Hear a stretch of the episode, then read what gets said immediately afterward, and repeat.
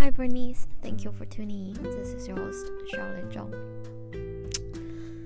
Went up to uh, Oxford for the Skoll Forum. It was absolutely fantastic. I mean, I've been to conferences before, but this one is crazy high quality. And I'm meeting all these amazing people who care about social impact and all in the same place. And all these resources that I have not even heard of before. Amazing. I mean, next year I'm totally going for the whole thing. Sad that I have to come back tonight because I have meetings tomorrow. But yeah, absolutely fantastic. Wonderful meetings, learned a ton, met amazing people. On top of it, we also went for a boat tour.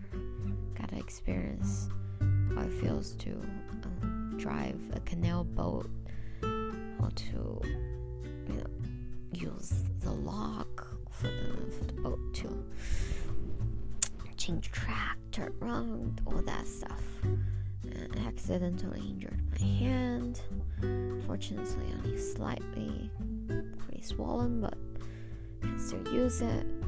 And also lost my favorite pen.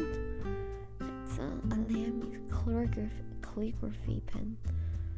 Fortunately, it's not sold out or anything. I can still replace it. So, you know, using Buddhist thinking to comfort myself. I hope whoever took it is uh, a pen lover and gonna take care of it. Pen gets to have a new life. Yeah, it's it's pretty very, very much a shame. I think truthfully, by the time I realized it, I could have gone back and and found it, but I wasn't sure where we're going, so I,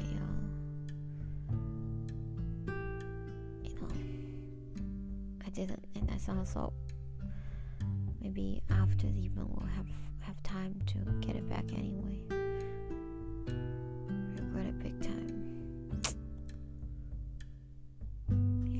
It's a sentimental value. I've had it for a while. Um, guess it will have to be replaced.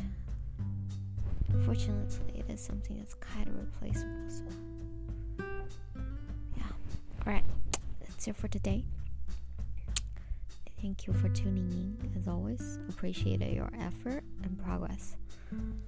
P.S. Have you ever lost your favorite pen? What was it like? What was the pen? いけない。